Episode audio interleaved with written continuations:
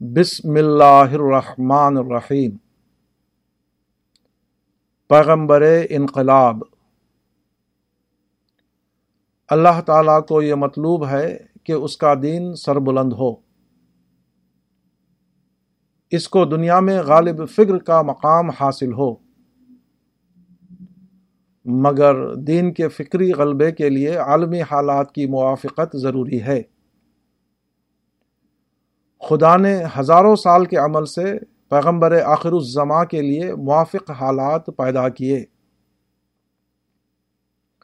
آپ نے ان حالات کو جانا اور ان کو حکیمانہ طور پر استعمال کر کے اسلام کو دنیا میں غالب فکر کا مقام عطا کیا۔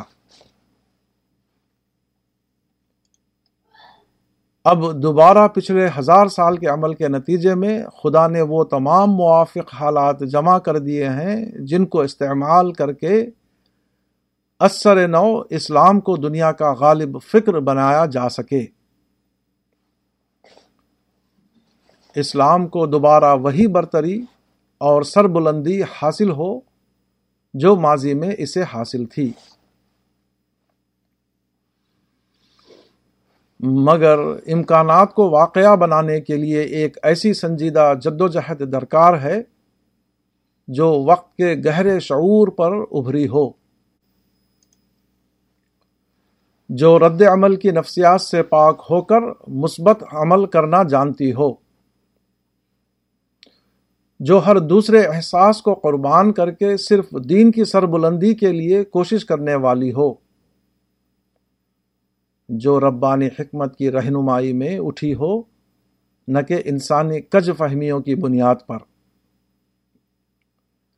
جس کا محرک خدا کی بڑائی قائم کرنا ہو، نہ کہ قومی فخر اور مادی عظمت کا جھنڈا لہرانا۔ ایسے ہی لوگوں نے پہلے بھی خدا کے دین کو سربلند کیا تھا اور ایسے ہی لوگ آج بھی خدا کے دین کو سربلند کریں گے۔ اس کے برعکس جو لوگ سطحی ناروں پر بھیڑ جمع کرنے کو کام سمجھیں، جو ہر پیش آمدہ مسئلے پر دوڑنا شروع کر دیں، وہ صرف خدا کے پیدا کیے ہوئے امکانات کو برباد کریں گے۔ وہ ان امکانات کو واقعہ بنانے والے ثابت نہیں ہو سکتے۔ ایک تقابل۔ رسول اللہ صلی اللہ علیہ وسلم کے زمانے میں جو اسلامی انقلاب آیا، اس میں تاریخی روایات کے مطابق کل ایک ہزار اٹھارہ آدمی ہلاک ہوئے۔ اس انقلاب کی تکمیل تیئیس سال میں ہوئی۔ ان تیئیس سالوں میں جو غزوات پیش آئے، ان کی تعداد اکاسی بتائی جاتی ہے۔ تاہم، رسول اللہ صلی اللہ علیہ وسلم صرف ستائیس غزوات میں شریک تھے۔ اور عملاً باقاعدہ جنگ صرف چند ہی غزوات میں پیش آئی۔ ان لڑائیوں میں مجموعی طور پر ہلاک ہونے والوں کی تعداد اس طرح ہے۔ مسلمان مقتولین دو ہزار انساٹھ، غیر مسلم مقتولین سات سو انساٹھ۔ جملہ ایک سو اٹھارہ۔ صدر اول کا یہ انقلاب تاریخ کا عظیم ترین انقلاب تھا، جس نے انسانی تاریخ کے دھارے کو موڑ دیا۔ اتنے بڑے انقلاب میں مقتولین کی یہ تعداد اتنی کم ہے کہ اس کو غیر خونی انقلاب کہا جا سکتا ہے۔ ہمارے لکھنے اور بولنے والے اکثر پرجوش انداز میں اس انقلاب کا مقابلہ موجودہ زمانے کے غیر اسلامی انقلابات سے کرتے ہیں۔ وہ فخر کے ساتھ کہتے ہیں کہ اسلامی انقلاب صرف ایک ہزار آدمیوں کی جان لے کر کامیاب ہو گیا۔ جبکہ فرانس میں جمہوری انقلاب لانے کے لیے اور روس میں اشتراکی انقلاب لانے کے لیے اتنے زیادہ آدمیوں کو قربان ہونا پڑا جن کی تعداد لاکھوں میں شمار ہوتی ہے۔ یہ تقابل ہم کو بہت پسند ہے، کیونکہ اس میں ہماری پرفخر نفسیات کو تسکین ملتی ہے۔ مگر یہاں تقابل کی ایک اور صورت ہے جس پر مسلمانوں نے کبھی غور نہیں کیا۔ اس کی وجہ شاید یہ ہے کہ یہ دوسرا تقابل نصیحت کا تقابل ہے اور نصیحت آدمی کے لیے ہمیشہ بہت کڑوی ہوتی ہے۔ یہ دوسرا تقابل یہ ہے کہ آپ صدر اول کی اسلامی دعوت میں مرنے والے کا مقابلہ موجودہ زمانے کی مسلم تحریکوں میں مرنے والوں سے کریں۔ بالفاظ دیگر صدر اول کے انقلاب سے خود اپنی انقلابی کوششوں کا موازنہ کریں۔ مسلمانوں نے موجودہ زمانے میں دینی انقلاب اور اسلامی جہاد کے نام پر بڑی بڑی تحریکیں اٹھائی ہیں۔ مسلمان جس طرح زمانہ رسالت کے دینی انقلاب کا تقابل غیر مسلموں کے لادینی انقلابات سے کرتے ہیں اسی طرح انہیں چاہیے کہ وہ زمانہ رسالت کے انقلاب کو سامنے رکھ کر خود اپنی اٹھائی ہوئی تحریکوں کو تولیں اور ان کے نتائج کا جائزہ لیں۔ اگر مسلمان یہ تقابل کریں تو وہ حیرت انگیز طور پر پائیں گے کہ انہوں نے پیغمبر کی تحریک کے مقابلے میں دوسری اقوام کی لادینی تحریکوں کو جس مقام پر کھڑا کر رکھا ہے، عین اسی مقام پر خود ان کی موجودہ زمانے کی تحریکیں بھی کھڑی ہوئی ہیں۔ الجزائر کے جہاد آزادی میں پچیس لاکھ مسلمان مرے۔ ہندوستان کے جہاد آزادی میں پانچ لاکھ علماء اور مسلمان شہید ہوئے۔ اسلامی پاکستان کو وجود میں لانے کے درمیان ایک کروڑ انسان کام آ گئے۔ اسی طرح شام، عراق، ایران، مصر، فلسطین اور دوسرے علاقوں میں جو لوگ اسلام کے نام پر جانے دے رہے ہیں، ان کی تعداد لاکھوں سے بھی زیادہ ہے۔ مزید یہ کہ ان تمام قربانیوں کا حاصل کچھ بھی نہیں۔ صدر اول کی اسلامی تحریک میں دس سو آدمی کام آئے۔ اور اس کے بعد ایسا دور رس انقلاب آیا، جس کے اثرات ساری دنیا نے محسوس کر لیے۔ موجودہ زمانے کی اسلامی تحریکوں میں مجموعی طور پر دس کروڑ آدمی ہلاک اور برباد ہو گئے۔ اس کے باوجود زمین کے اوپر کوئی ایک چھوٹا سا خطہ بھی نہیں جہاں اسلامی انقلاب حقیقی معنوں میں کامیاب اور نتیجہ خیز نظر آتا ہو۔ پھر بات صرف اتنی ہی نہیں ہے، بلکہ اس سے زیادہ سخت ہے۔ حقیقت یہ ہے کہ موجودہ زمانے میں ہماری کوششوں کا بالکل الٹا نتیجہ برآمد ہوا ہے۔ ہمارے حق میں بائبل کے وہ الفاظ پورے ہوئے ہیں جو یہود کے بارے میں کیے گئے تھے۔ اور تمہارا بیج بونا فضول ہوگا کیونکہ تمہارے دشمن اس کی فصل کھائیں گے۔ اور جن کو تم سے عداوت ہے، وہی تم پر حکمرانی کریں گے۔ اور تمہاری قوت بے فائدہ صرف ہوگی کیونکہ تمہاری زمین سے کچھ پیدا نہ ہوگا۔ اور میدان کے درخت پھلنے ہی کے نہیں۔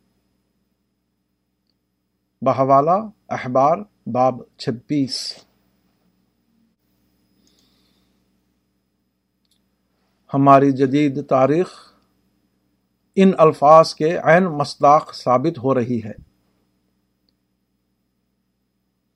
ہم نے خلافت اسلامی اور اتحاد عالمی کی دھواں دھار تحریکیں چلائیں۔ اور اس کی راہ میں ان گنت قربانیاں دیں۔ مگر جب نتیجہ نکلا تو ساری مسلم دنیا بہت سی قومی حکومتوں میں تقسیم ہو چکی تھی۔ ہم نے آزادی وطن کے لیے جہاد کیا، مگر جب وطن آزاد ہوا تو عملاً دوسرے فرقوں کے قبضے میں چلا گیا۔ ہم نے اسلامی پاکستان وجود میں لانے کے لیے قربانیاں دیں، مگر جب اسلامی پاکستان بنا تو وہاں غیر اسلامی لیڈروں کی حکومت قائم تھی۔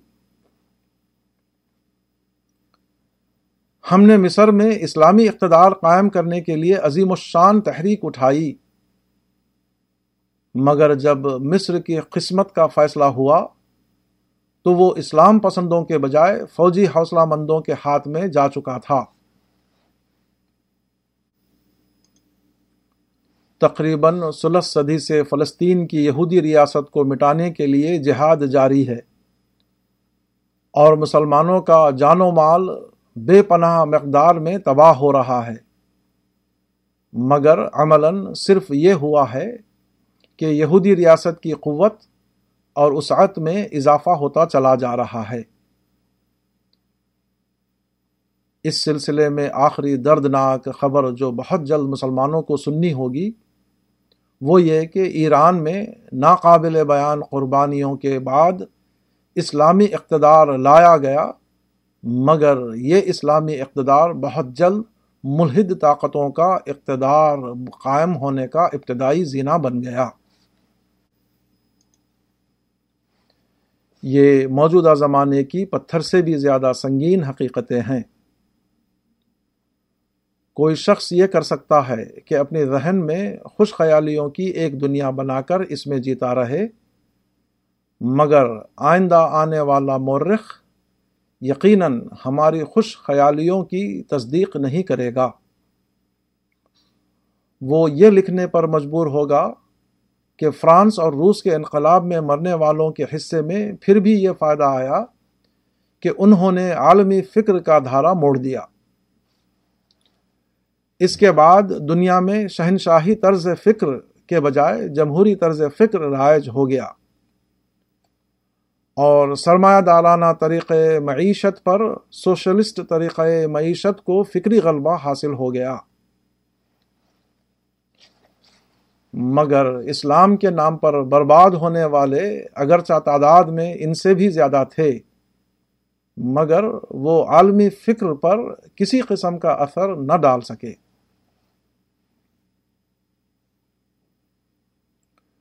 صدر اول کا اسلامی انقلاب بتاتا ہے کہ اگر ایک ہزار آدمی بھی یہ ثبوت دے دیں کہ وہ خدا کے دین کے خاطر قربانی کی حد تک جانے کے لیے تیار ہیں، تو خدا ان کی قربانی کو قبول کر کے اسلام کو زمین پر غالب کر دیتا ہے۔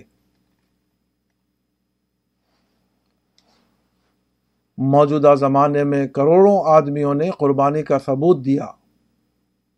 مگر خدا کی نصرت ان کا ساتھ دینے کے لیے آسمان سے نہیں اتری۔ وہ اس کے باوجود مغلوب ہی بنے رہے۔ اس سے یہ ثابت ہوتا ہے کہ موجودہ زمانے میں ہماری یہ تمام قربانیاں حقیقتاً اس سرات مستقیم کے مطابق نہ تھیں، جس کی پیروی پر خدا نے نصر عزیز اور فتح مبین کا وعدہ فرمایا ہے۔ بحوالہ صورت الفتح۔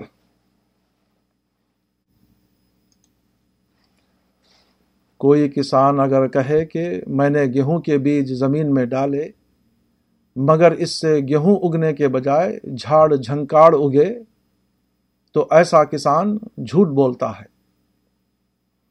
کیونکہ خدا کی اس دنیا میں یہ ممکن ہی نہیں کہ آدمی گیہوں کے بیج بوئے اور اس سے اس کے لیے جھاڑ جھنکاڑ اگے، یہ ناممکن ہے۔ یہ کروڑ بار ناممکن ہے۔ اسی طرح موجودہ زمانے میں ہماری قربانیاں اگر فی الواقع اس راہ پر ہوتی، جس راہ پر رسول اور اصحاب رسول چلے اور اپنی جانیں دیں، تو ناممکن تھا کہ اتنی غیر معمولی کوششوں کے باوجود اس کا کوئی مثبت نتیجہ نہ نکلے۔ واقعات کا یہ کھلا ہوا فیصلہ ہے۔ اگر اس کے باوجود کوئی آدمی خوش فہمی کے گنبد میں رہنا چاہے تو رہے۔ بہت جلد قیامت اس کے گنبد کو توڑے گی۔ اس کے بعد وہ دیکھے گا کہ وہاں اس کے لیے جھوٹی خوش فہمیوں کے کھنڈر کے سوا اور کچھ نہیں۔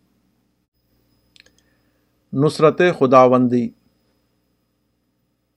قرآن میں ارشاد ہوا ہے کہ اے ایمان لانے والو، اگر تم خدا کی مدد کرو گے تو خدا تمہاری مدد کرے گا اور تمہارے قدموں کو جما دے گا۔ یا ایوہ الذین ان تنصر اللہ ینصرکم ویثبت اقدامکم۔ سورہ محمد آیت سات۔ یہاں خدا کی نصرت کرنے سے مراد خدا کی اسکیم کے ساتھ موافقت ہے۔ یعنی واقعات کو ظہور میں لانے کے لیے خدا کا جو نقشہ ہے اور اس کے لیے اس نے جو موافق حالات فراہم کیے ہیں، ان کے ساتھ اپنی کوششوں کو جوڑ دینا۔ جو لوگ اس طرح خدا کی نصرت کریں، ان کو جماع حاصل ہوتا ہے۔ اور بالآخر وہ کامیاب رہتے ہیں۔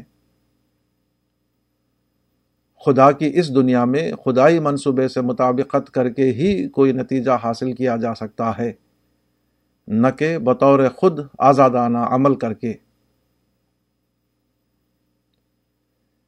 اس معاملے کو سمجھنے کے لیے ایک مثال لیجیے۔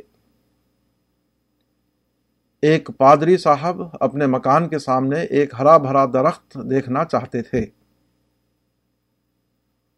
انہوں نے سوچا کہ اگر میں اس کا بیج بوؤں تو وہ دس سال میں پورا درخت بنے گا۔ انہوں نے ایسا کیا کہ کہیں سے ایک بڑا درخت کھدوایا، پھر کئی آدمیوں کے ذریعے اس کو وہاں سے اٹھوایا اور اس کو لا کر اپنے گھر کے سامنے لگا دیا۔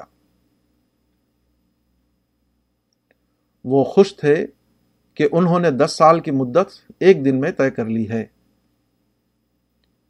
لیکن اگلے دن جب وہ صبح کو سو کر اٹھے تو ان کو یہ دیکھ کر بڑا صدمہ ہوا کہ درخت کے پتے مرجھا چکے ہیں۔ شام تک شاخیں بھی لٹک گئیں۔ چند دن کے بعد درخت کے پتے سوکھ کر جھڑ گئے۔ اور اس کے بعد ان کے گھر کے سامنے صرف لکڑی کا ایک ٹھنٹ کھڑا ہوا تھا۔ انہی دنوں پادری صاحب کا ایک دوست ان سے ملنے کے لیے آیا۔ دوست نے دیکھا کہ پادری صاحب اپنے گھر کے سامنے بے چینی کے ساتھ ٹہل رہے ہیں۔ اس نے کہا، آج میں آپ کو غیر معمولی طور پر پریشان دیکھ رہا ہوں۔ آخر کیا بات ہے؟ پادری صاحب نے جواب دیا، میں جلدی میں ہوں، مگر خدا جلدی نہیں چاہتا۔ I mean hurry but God doesn't اس کے بعد پادری صاحب نے درخت کے مذکورہ قصے کو بتاتے ہوئے کہا کہ دنیا میں جو واقعات ہوتے ہیں، ان میں ایک حصہ خدا کا ہوتا ہے اور ایک حصہ انسان کا۔ اس کی مثال ایسی ہے جیسے دو دندانہ دار پہیوں یعنی کاگ ویل کے ملنے سے مشین کا چلنا۔ ایک پہیا خدا کا ہے، دوسرا پہیا انسان کا۔ انسان جب خدا کے پہیے کا ساتھ دیتا ہے، تو وہ کامیاب رہتا ہے۔ اس کے برعکس، اگر وہ خدا کے پہیے کے رفتار کا لحاظ کیے بغیر چلنا چاہے، تو وہ ٹوٹ جائے گا۔ کیونکہ خدا کا پہیا مضبوط ہے اور انسان کا پہیا کمزور۔ خدا نے کروڑوں سال کے عمل سے زمین کے اوپر زرخیز مٹی کی تا بچھائی، جس کے اوپر کوئی درخت اگے۔ سورج کے ذریعے اوپر سے ضروری حرارت بھیجی۔ آفاقی اہتمام کے تحت پانی مہیا کیا۔ موسموں کی تبدیلی کے ذریعے اس کی پرورش کا انتظام کیا۔ کھرب ہا کھرب کی تعداد میں بیکٹیریا پیدا کیے۔ جو درخت کی جڑوں کو نائٹروجن کی غذا فراہم کریں۔ یہ تمام انتظام گویا خدا کا دندانہ دار پہیا یعنی کاگ ویل ہے۔ اب انسان کو اس میں اپنا دندانہ دار پہیا ملانا ہے تاکہ مذکورہ مواقع اس کے لیے درخت کی صورت اختیار کر سکیں۔ انسان کو یہ کرنا ہے کہ وہ ایک بیج لے اور اس کو زمین میں دبا دے۔ اگر وہ ایسا کرے، تو گویا اس نے خدا کے پہیے میں اپنے پہیے کو ملایا۔ اس کے بعد فطرت کی مشین چلنا شروع ہو جائے گی اور وقت پر اپنا نتیجہ دکھائے گی۔ اس کے برعکس، اگر انسان اپنا بیج پتھر پر ڈال دے یا بیج کے بجائے اس کے ہم شکل پلاسٹک کے دانے زمین میں بوئے۔ یا وہ ایسا کرے کہ بیج بونے کے بجائے پورا درخت اکھاڑ کر لائے اور اس کو اپنی زمین میں اچانک کھڑا کرنا چاہے، تو گویا اس نے اپنا پہیا خدا کے پہیے میں نہیں ملایا۔ اس نے اپنے آپ کو خدا کے منصوبے میں شامل نہیں کیا۔ ایسے آدمی کے لیے اس دنیا میں ہرے بھرے درخت کا مالک بننا مقدر نہیں۔ یہی معاملہ اسلامی انقلاب کا بھی ہے۔ وہ بھی خدا کے پیدا کردہ مواقع کو سمجھنے اور ان کو استعمال کرنے سے ظہور میں آتا ہے، نہ کہ خود ساختہ قسم کی اچھل کود مچانے سے۔ صدر اول میں جو انقلاب آیا، وہ اس لیے آیا کہ خدا کے کچھ بندوں نے اپنا پہیا خدا کے پہیے میں ملا دیا۔ اس کے برعکس، موجودہ زمانے میں ہماری تمام قربانیاں اس لیے رائے گاہ چلی گئیں کہ ہم نے خدائی منصوبے کے ساتھ موافقت نہیں کی، بلکہ خود ساختہ راہوں میں غیر متعلق قسم کی ہنگامہ آرائیاں کرتے رہے۔ دین توحید اور دین شرک۔ قرآن کے اشارات بحوالہ صورت البقرہ، آیت دو سو تیرہ، سے معلوم ہوتا ہے کہ حضرت آدم کے بعد جب انسان زمین پر آباد ہوا تو سب کا دین دین توحید تھا۔ یہ صورت چند سو سال تک جاری رہی۔ اس کے بعد لوگوں کے اندر مظاہر پرستی کا آغاز ہوا، جس کا دوسرا نام شرک ہے۔ دکھائی نہ دینے والے خدا کو اپنا مرکز توجہ بنانا انسان کے لیے مشکل تھا۔ چنانچہ اس نے عقیدتاً خدا کو مانتے ہوئے یہ کیا کہ دکھائی دینے والی چیزوں کو اپنا مرکز توجہ بنا لیا۔ یہی وہ دور ہے جبکہ سورج، چاند اور ستاروں کی پرستش شروع ہوئی۔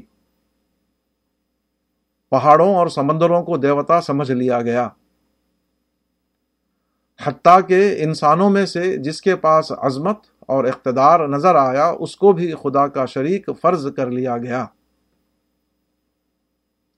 اس طرح تقریباً ایک ہزار سال بعد وہ وقت آیا جبکہ توحید کا فکری غلبہ ختم ہو گیا۔ اور انسانی ذہن پر دین شرک غالب آ گیا۔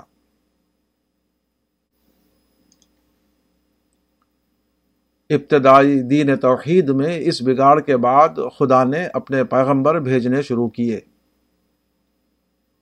مگر ان پیغمبروں کو کبھی اتنی مقبولیت حاصل نہ ہو سکی کہ دین شرک کو مٹا کر دوبارہ دین توحید کو غالب اور سر بلند کرتے۔ انسانی نسل اس زمانے میں جن جن مقامات پر پھیلی تھی، ہر مقام پر خدا کے پیغمبر لگاتار آتے رہے۔ بحوالہ صورت المؤمنون، آیت چوالیس۔ ایک حدیث کے مطابق ان پیغمبروں کی تعداد تقریباً ڈیڑھ لاکھ تھی۔ مگر تمام پیغمبروں کا یہ حال ہوا کہ ان کو استحضاء کا موضوع بنا لیا گیا۔ بحوالہ سر یاسین، آیت تیس۔ جب آدمی سچائی کا انکار کرتا ہے، بلکہ اس کا مذاق اڑانے پر اتر آتا ہے، تو یہ خواہ مخواہ نہیں ہوتا۔ ایسا رویہ آدمی ہمیشہ کسی چیز کے بل پر اختیار کرتا ہے۔ اس کے پاس کوئی ناز ہوتا ہے جس کی وجہ سے وہ حق سے بے نیاز ہو جاتا ہے۔ یہ کیا ہے؟ اس کا جواب قرآن کی اس آیت سے معلوم ہوتا ہے۔ فلما جاءتهم رسلهم بالبينات فرحوا بما عندهم من العلم وحاق بهم ما كانوا به يستهزئون۔ جب ان کے پاس ان کے رسول دلائل لے کر آئے، تو وہ اس علم پر مگن رہے جو ان کے پاس تھا اور ان کو گھیر لیا اس چیز نے جس کا وہ مذاق اڑاتے تھے۔ صورت المومن، آیت تراسی۔ یہاں علم سے مراد وہ بگڑا ہوا مذہب ہے جو زمانہ گزرنے کے بعد ان قوموں کے نزدیک مقدس بن گیا تھا۔ اس قسم کا آبائی مذہب ہمیشہ ایک قائم شدہ مذہب ہوتا ہے۔ اس کے ساتھ مانے ہوئے بزرگوں کے نام وابستہ ہوتے ہیں۔ اس کے اوپر بڑے بڑے ادارے چل رہے ہوتے ہیں۔ اس کی بنیاد پر ان کا پورا قومی ڈھانچہ کھڑا ہوا ہوتا ہے۔ اس کو لمبی روایت کے نتیجے میں عظمت کا سب سے اونچا مقام مل چکا ہوتا ہے۔ ان قوموں کے پاس ایک طرف ان کا یہ مسلمہ مذہب تھا جو شرک کی بنیاد پر قائم تھا۔ دوسری طرف پیغمبر ایک ایسی توحید کی آواز بلند کرتا جو وقت کے ماحول میں اجنبی ہوتی تھی۔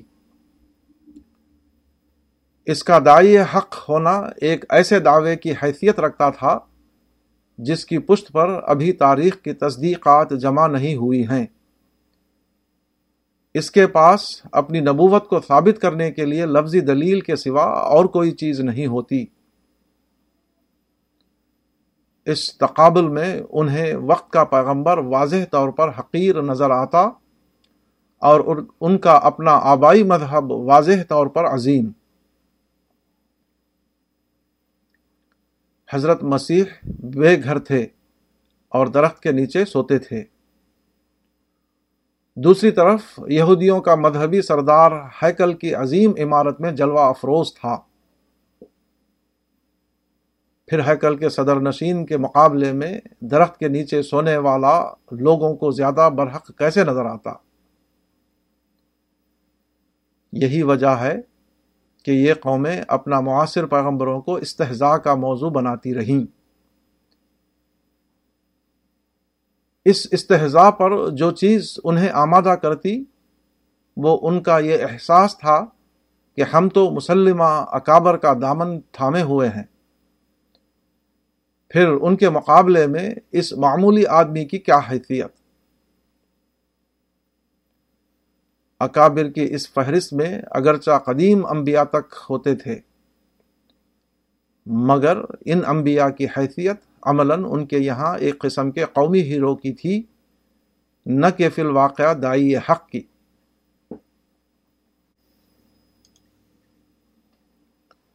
اعلائے کلمت اللہ۔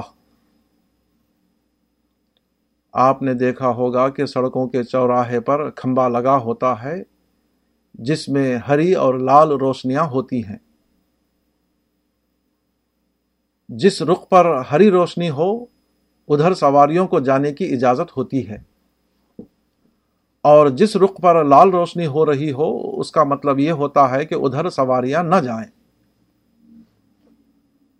اگر کوئی سواری اس نشاندہی کی خلاف ورزی کرے، تو وہ ٹریفک قوانین کے مطابق قابل سزا قرار پاتی ہے۔ دائی حق کی حیثیت اصلاً اسی قسم کے رہنما کھمبا کی ہے۔ وہ خدا کی طرف سے مقرر کیا جاتا ہے کہ زندگی کے راستوں پر کھڑا ہو کر لوگوں کو بتائے کہ وہ کدھر جائیں اور کدھر نہ جائیں۔ کون سا راستہ جنت کی طرف جا رہا ہے اور کون سا جہنم کی طرف؟ و کدال کا جالناکم امت وسط الکون شہدا الناسی و یقون الرسول علیکم شہیدہ ابتدائی دور توحید کے بعد غلبہ شرک کے زمانے میں خدا کی طرف سے جو رسول آئے، وہ اسی خاص مقصد کے لیے آئے۔ ان کو خدا نے حقیقت کا صحیح علم دے کر کھڑا کیا۔ کہ وہ قوموں کی رہنمائی کریں اور ان کو یہ بتائیں کہ دنیا کی زندگی میں ان کے لیے صحیح کیا ہے اور غلط کیا۔ ہر نبی نے اپنی اس ذمہ داری کو پوری طرح انجام دیا۔ انہوں نے ان کی قابل فہم زبان میں دلائل کی پوری قوت کے ساتھ لوگوں کے سامنے حق کو پیش کیا اور مسلسل اتنی وضاحت کی کہ ان کے مخاطبین کے سامنے اتمام حجت کی حد تک خدا کا پیغام پہنچ گیا۔ پھر جس نے رسول کا ساتھ دیا، وہ خدا کے نزدیک جنتی ٹھہرا۔ جس نے رسول کو نہ مانا، وہ سرکش اور باغی قرار دے کر جہنم میں ڈال دیا گیا۔ تاہم اللہ تعالی کو حق کے اعلان کے ساتھ یہ بھی مطلوب تھا کہ دوبارہ حق کا اظہار ہو۔ حق کا اعلان تو یہ ہے کہ لوگوں کو حق کے بارے میں پوری طرح بتا دیا جائے۔ خیر خواہی اور حکمت کے تمام تقاضوں کو ملحوظ رکھتے ہوئے بات کو اس طرح کھول دیا جائے کہ سننے والوں کے لیے یہ کہنے کی گنجائش نہ رہے کہ ہم اس سے بے خبر تھے۔ ہم یہ جانتے ہی نہ تھے کہ زندگی میں کیا صحیح ہے اور کیا غلط۔ اسی کا نام اتمام حجت ہے۔ اظہار اس سے آگے کی چیز ہے۔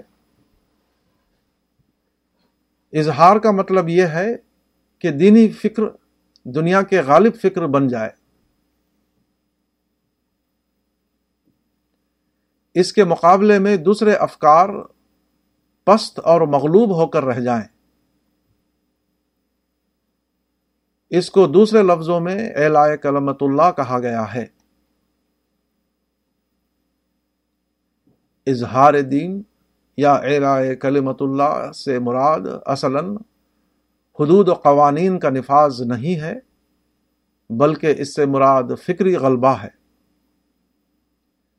یعنی اسی قسم کا غلبہ جیسا غلبہ موجودہ زمانے میں جدید علوم کو قدیم روایتی علوم پر حاصل ہوا ہے۔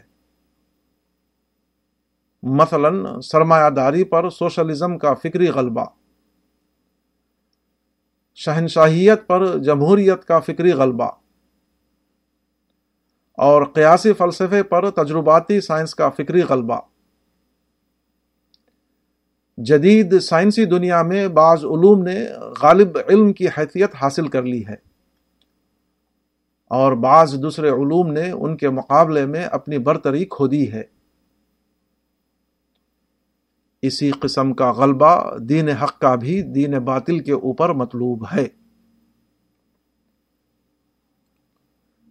خدا قادر مطلق ہے۔ اس کے لیے بہت آسان تھا کہ وہ حق کو دوسری باتوں پر فائق و برتر کر دے۔ جس طرح اس نے سورج کی روشنی کو دوسری تمام زمینی روشنیوں پر فائق کر رکھا ہے۔ مگر موجودہ دنیا امتحان کی دنیا ہے۔ یہاں خدا اپنے مطلوب واقعات کو اسباب کے روپ میں ظاہر کرتا ہے، نہ کہ معجزات کے روپ میں۔ چنانچہ اللہ تعالی نے فیصلہ کیا کہ اسباب کے دائرے میں اس مقصد کے لیے تمام ضروری حالات پیدا کیے جائیں اور اس کے بعد ایک ایسا پیغمبر بھیجا جائے جس کو خصوصی طور پر غلبے کی نسبت دی گئی ہو۔ وہ اپنے آپ کو خدا کے منصوبے میں شامل کر کے نہ صرف حق کا اعلان کرے، بلکہ حق کا اظہار بھی کر دے تاکہ خدا کے بندوں پر خدا کی نعمت کا اتمام ہو۔ اور ان پر ان پر ان برکتوں کے دروازے کھلیں جو ان کی نادانی سے ان کے اوپر بند پڑے ہوئے ہیں۔ یہی وہ بات ہے جو قرآن کی ان آیتوں میں کہی گئی ہے۔ یریدون لیطفئوا نور اللہ بافواہہم واللہ متم نورہ ولو کرہ الکافرون۔ هو الذي ارسل رسوله بالهدى ودين الحق ليظهره على الدين كله ولو كره المشركون۔ وہ چاہتے ہیں کہ اللہ کے نور کو اپنی پھونکوں سے بجھا دیں۔ اور اللہ اپنے نور کو پورا کر کے رہے گا۔ خواہ وہ منکروں کو کتنا ہی ناگوار ہو۔ وہی ہے جس نے اپنے رسول کو ہدایت اور دین حق کے ساتھ بھیجا۔ تاکہ اس کو تمام دین پر غالب کر دے، خواہ وہ مشرقوں کو کتنا ہی ناگوار ہو۔ بہاوالا صورت الصف، آیت آٹھ تا نو۔